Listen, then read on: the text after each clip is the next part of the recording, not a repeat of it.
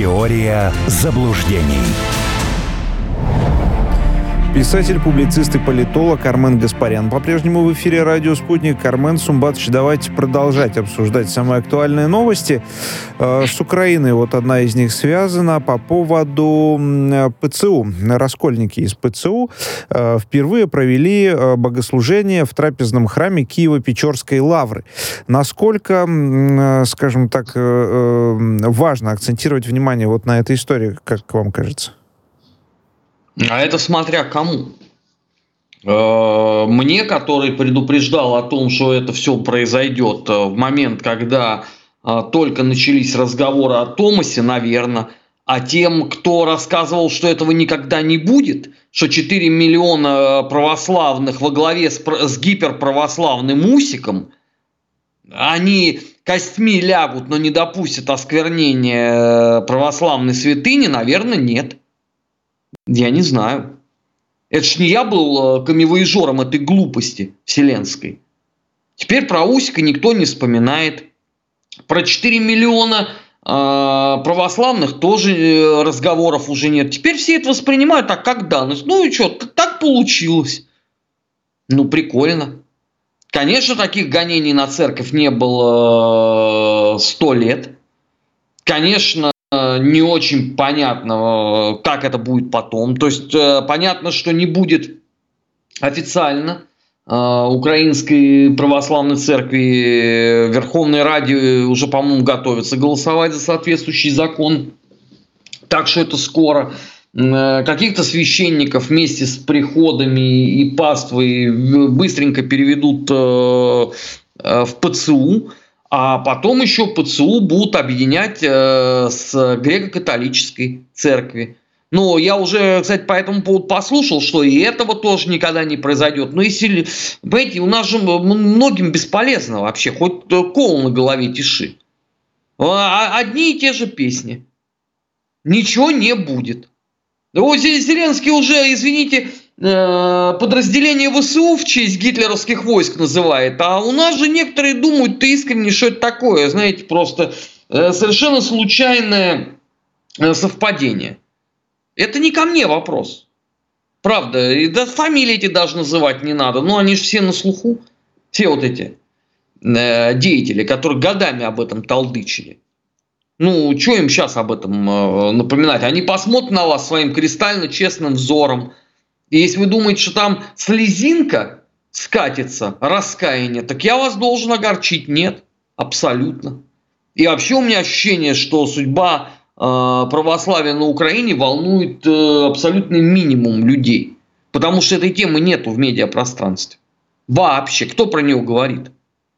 Несколько экспертов и все. Она не фигурирует это означает, что, наверное, подавляющее большинство людей уже давно смирилось с тем, что не будет больше э, канонической церкви там, э, ну, по крайней мере, пока. А что будет дальше, покажет время. Тут, кстати, вот именно про трапезный храм идет э, речь. Это вот просто как пример того, как постепенно, потихонечку э, захватываются эти самые церковные святыни, или тут речь идет о, ну, прям каком-то особенном месте на территории Киево-Печерской лавры, интересно? Слушайте, во-первых, церковные святыни захватываются с момента э, образования незалежной Украины. Сначала отжимались храмы Украинской Православной Церкви на Западе, и уходили они грек-католикам. После получения э, Томаса стали отжиматься храмы Украинской Православной Церкви и передаваться в ПЦУ. Просто это не было э, в формате каждый день. Это могло там случиться раз в месяц, да, и вот это вот новость была. А сейчас к этому все относятся чрезвычайно спокойно. Что касается э, Киево-Печерской лавры, попрощайтесь с ней.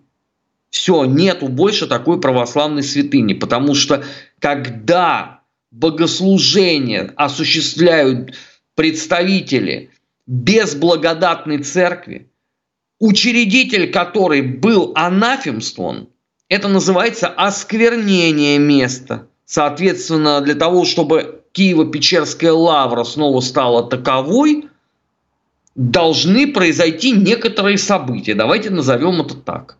До тех пор, пока их нету, не надо говорить про Киево-Печерскую лавру. Не так, знаю, так что тут... надо про Одессу говорить, ее нету сейчас, в данный момент. Нету этого города. Не знаю, мне кажется, случайно почему-то в голове сейчас э, вспомнилось слово «реконкиста». С чем это связано, не могу понять. Армен Сумбатович... Э, да, ну и кто у вас э, в роли этой реконкисты? Мне просто интересно. Не будем углубляться в этот вопрос, тем более, что у нас еще есть несколько любопытных тем. Э, кстати, радиослушатели тут э, несколько вопросов э, задали по темам, которые мы уже вроде как проговорили, но тем не менее, вернемся коротко. Вот про Лаврова немножко непонятно, прошу, кто это написал, уточнить, если хотите ответ. Лавров выдвинул новую внешнюю политику. А вот от Дмитрия вопрос э, вполне себе конкретный, и есть о чем порассуждать. Он пишет, есть информация о том, что Киев хочет пойти на Приднестровье, чтобы захватить крупнейший склад боеприпасов. Может, что-то нужно предпринять, э, спрашивает Дмитрий Арман Сумбатович. Ну, есть ли у вас какая-то информация по этому поводу? Кажется ли вам эта версия э, логичной, в общем? Ну, эта история не новая, это история двойная. С одной стороны, есть Украина, частью которой, кстати, была изначально вот эта Приднестровская Молдавская республика сто лет назад. Эту же территорию сначала, э, мы, мы, у нас же не было Бессарабии по итогам гражданской войны. Она была оккупирована румынами. И потом сделали Приднестровско-Молдавскую республику, которые, в свою очередь, пристегнули Бессарабию и сделали Молдавскую Советскую Социалистическую э, Республику. Так вот, для Украины важен этот склад. Он находится в полутора километрах от границы. И оружия там столько, что, в принципе, можно не то, что Третью мировую войну начать, а хоть межпланетную. Потому что это склад э, группы войск э, Советского Союза на территории Европы. Это все туда сгрузили. А с другой стороны, есть интерес Молдовы к решению этого вопроса. А, потому что как только к власти пришел шестой интернационал беззубых политических цыган Санду, снова оживились э, разговоры по поводу того, что надо решить э, силы вопрос Приднестровья. Я не знаю, как мы будем на это реагировать. У меня нет ответа э, на данный вопрос. Опять же, наверное, его надо задавать другим людям, не правда ли? Ну, я подскажу, да, тем, кому было всегда смешно. Вот знаете, э, они вот такие приходят на там пресс-конференции, да, и вот они любят все время говорить, ну, об этом даже смешно рассуждать. Вот я предлагаю вот этим смехотунчикам позадавать эти вопросы. Ну, им, может быть, и сейчас будет смешно. Это же как бы бессмысленная абсолютно публика с этой точки зрения. Я не знаю, что там делать. Ну, то есть я знаю, но если я это сейчас назову, это э, э, многие дупы полетят сразу в стратосферу тут же. Поэтому пускай пока еще здесь побудут. Роман Сумбатович, да, яркие выражения у вас, конечно, любопытно. А, скажите, пожалуйста, ну вот, а что касается того, что предпринять нужно, помимо, того, помимо раз, разоблачения смехотунчиков, а вот если так э, конструктивно посмотреть на этот вопрос, а вообще как-то что-то предпринять со складом военного оружия, который на территории другого государства, в общем, находится, да, Приднестровье, вроде как э, пророссийски настроенная э, территория, территория и население, но так или иначе ограничены или действительно можем а, какие-то там, я не знаю, меры безопасности усилить хотя бы? Но для того, чтобы вам там усилить меры безопасности, надо иметь границу, не правда ли? Но Приднестровье граничит с двумя странами. С Молдовой или с Украиной. Напасть на Молдову можно только со стороны Румынии в нашем случае. Не уверен, что это простая история учитывая, что Румыния страна НАТО, тогда остается только одна дорожка. Называется она Одесса. По-другому вы там меры безопасности не усилите. Как, как вы собираетесь это сделать? Где вы самолеты будете сажать? Аэропорт только один, в Кишиневе или в Одессе. Ну вот выберите. Тут, кстати, Молдавия к себе довольно-таки много внимания в последнее время приковывает. Вот опять же Санду заявляла, что э, Украина передала информацию о том, что Россия планирует там какие-то провокации различного рода. Тут не стоит перечислять, да, вот этого все повторяться еще раз. Есть комментарий главы МИД России, опять же, Сергея Лаврова. Он говорит, что вот э, такая риторика говорит о том, что э, планирует себя снять обвинения за провал социально-экономической политики. Ну, отвлечь внимание, да, от того, что внутри провалы, вот снаружи, в общем, так пытаются на внешнюю политику переключить внимание собственного населения. И вместе с этим э, есть договоренность стран НАТО о том, чтобы м, активизировать поддержку оборонного потенциала Грузии и Молдавии, опять же. Э, как вам кажется, вот эта история вокруг Молдавии с чем связана? Ну, вроде как в этом направлении и так идет вооруженный конфликт, э, и тут еще Молдавия зачем-то. Слушайте, ну что значит зачем-то? Давайте вспомним, что послом Соединенных Штатов Республики Молдова еще не так давно был Дерек Хоган. Человек, который решал там абсолютно все вопросы. Был просто замом Господа Бога по Молдове.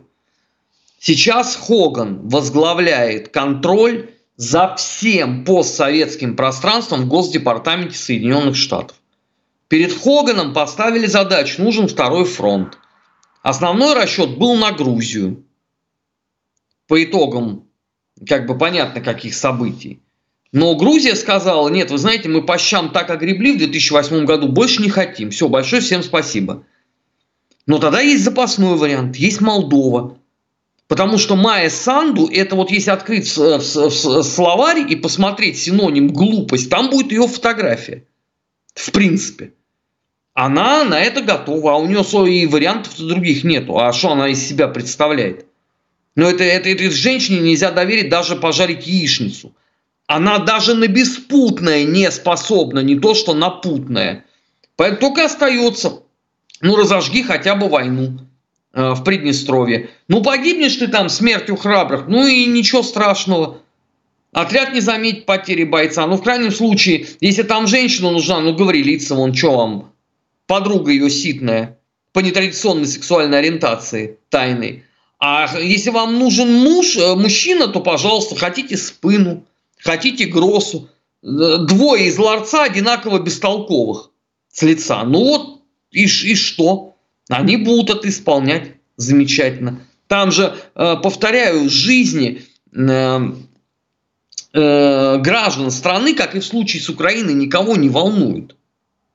Там нужна реализация вполне себе конкретной политической задачи. Вот из этого надо исходить. Вот понимаете, э, э, у самурая нету цели, у самурая есть путь. Вот так же и здесь. Не будет там Молдовы, ну еще какую-нибудь страну найдут, э, которая может подействовать на нервы. Это просто все для того, чтобы Россия как можно дольше отвлекалась на то, что происходит на этом контуре. Имеется в виду постсоветское пространство, потому что это зона стратегических интересов Российской Федерации. Стратегических. Мне, мне на самом деле удручает, как быстро удалось э, раскачать ситуацию в Молдавии. Да, понятно, там не все было так просто, да, и там территориальная целостность, да, там спорная, но вроде как заморожены такие были отношения, а тут раз и все прям по щелчку пальцев вспыхнуло. Ну, тут э, дипломатический корпус, наверное, как-то должен был включиться, чтобы повлиять определенным образом. Может быть, такого бы и Сейчас, не Сейчас, одну секундочку. Мне послышалась а, прелюбопытная формулировка. Дипломатический корпус чей? Какой страны? Ну, я имею в виду российский дипломатический корпус, который, ну, нивелировать Секундочку, включ... Э, так, э, мне опять послышалось прелюбопытное. Включиться он куда должен? Э, в решение вопросов взаимоотношений между Молдавией и Россией. Угу. Я бы сказал бы вам по этому поводу, но это не в эфире. Поэтому больше вот эту вот формулировку не повторяйте. А могу дать совет. После эфира э, просто посмотрите телефоны коллег. на территории Республики Молдова. Ну и задайте им вопросы, чья деятельность в республике с политической точки зрения была всегда более видной, наша или американская. Ну, поинтересуюсь, хорошо.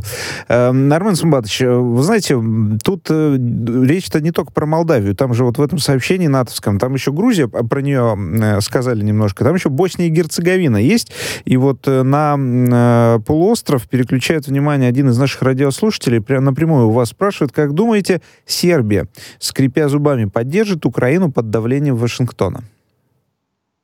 А это зависит от того, какие условия создадут самой Сербии.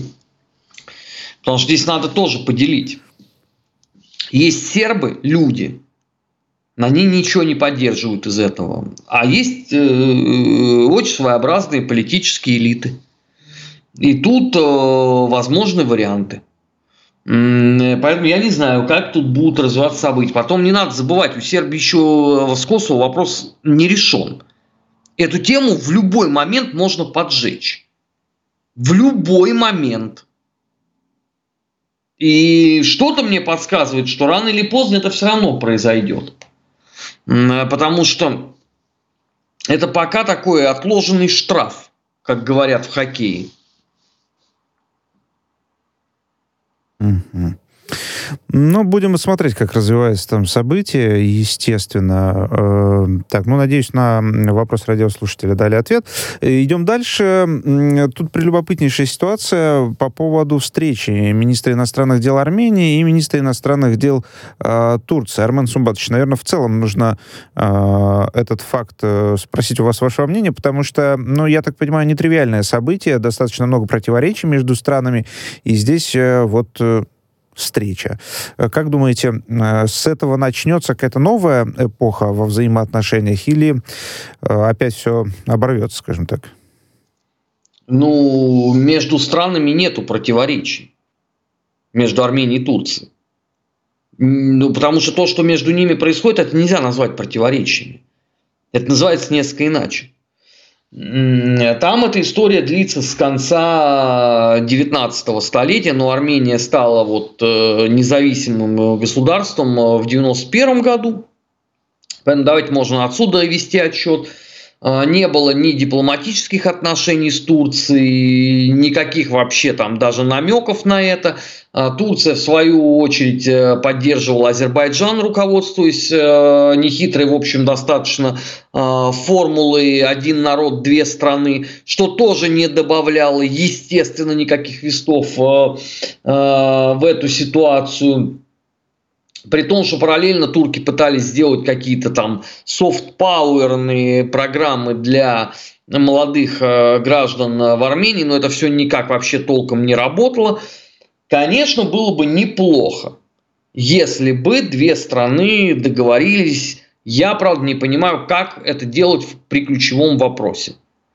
Потому что э, у Армении геноцид – это национальная идея, но это пример как для нас с вами Великая Отечественная война. Вот, чтобы вы понимали. То есть вот у нас э, музей на Поклонной горе, да, а у них есть э, вот один из основных музеев, это музей геноцида. Вот, а Турция это не признает геноцидом. Поэтому вот как они должны вот в этой точке, э, э что называется, настроить часы, я пока не очень понимаю. Если это произойдет, будет в принципе неплохо. Потому что многострадальная эта земля уже давным-давно нуждается, конечно, в несколько ином. Правда, я повторяю, я не понимаю, как это будет происходить. Там же еще, вы поймите, э, сложность в Армении-то состоит в том, что этот народ по меркам ООН, он разделенный. То есть подавляющее большинство э, этнических да, представителей этой нации, они находятся за пределами Армении. А знаете, это э, вот как вот главные хуторские патриоты, они все это те, кто драет э, сортиры где-то за пределами Украины. И вот тут то же самое. И я не очень понимаю, как эти диаспоры, например, в Соединенных Штатах э, к этому отнесутся. И, скорее всего, они будут резко негативно настроены на это решение. А это очень серьезный э, политический э, такой аргумент внутри Республики Армения. Поэтому это сложная история. Я не знаю, как они ее будут решать. Повторяю, если они договорятся и, и условия устроят и Турцию, Армению, будет неплохо. Но я пока не вижу э, точки соприкосновения по событиям 1915 года. Потому что, давайте на, хотя бы э, вспомним, что партия Эрдогана, она стоит на тех же самых позициях. Это пантюркизм. Вы же, наверное, слышали это вот э, выражение, да, применительно к современной э, турецкой политике.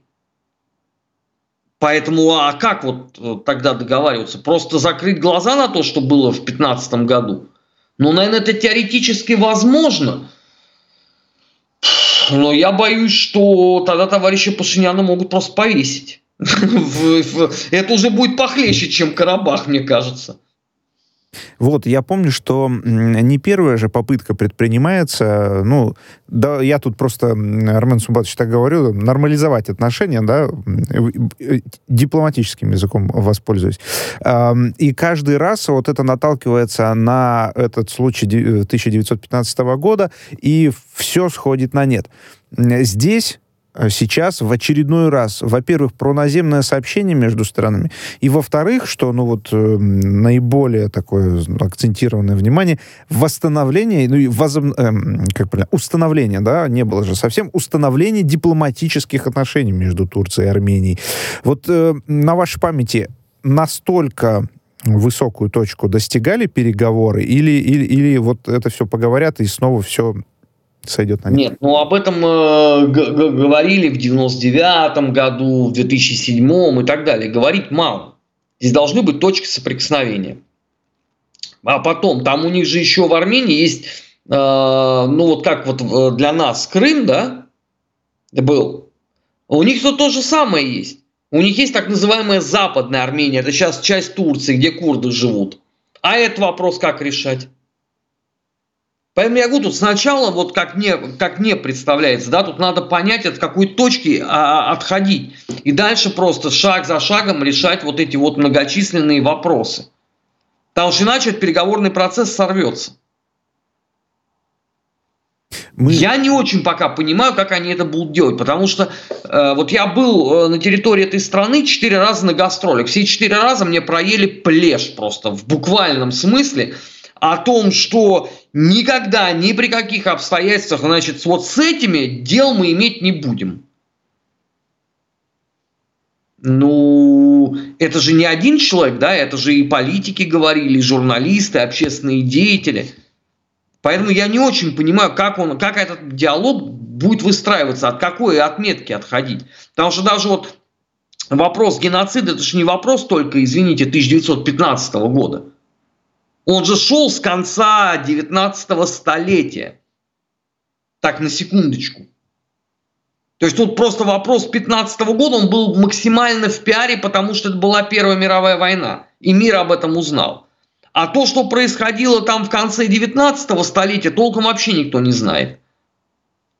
А они знают, для них это э, часть очень трагической истории. И как ее э, без как бы желание Турции признать э, именно формулировки геноцид. Турки не будут этого делать. Да? Они, на, они это называют события иначе. И вот как вот эти два тезиса умещать вместе, я не понимаю. Собственно, я пока не слышал ни одного внятного э, комментария по поводу того, как совместить вот в этой точке две диаметрально противоположные позиции. Потому что без обсуждения этого вы дальше со мной не продвинетесь. У вас радикалы будут и в одном, и в другом случае орать по этому поводу. Вы думаете, там в Армении нету радикалов? Есть. Армен Сумбатович, время у нас, к сожалению, заканчивается. Завершать будем. Армен Гаспарян в эфире «Радио Спутник».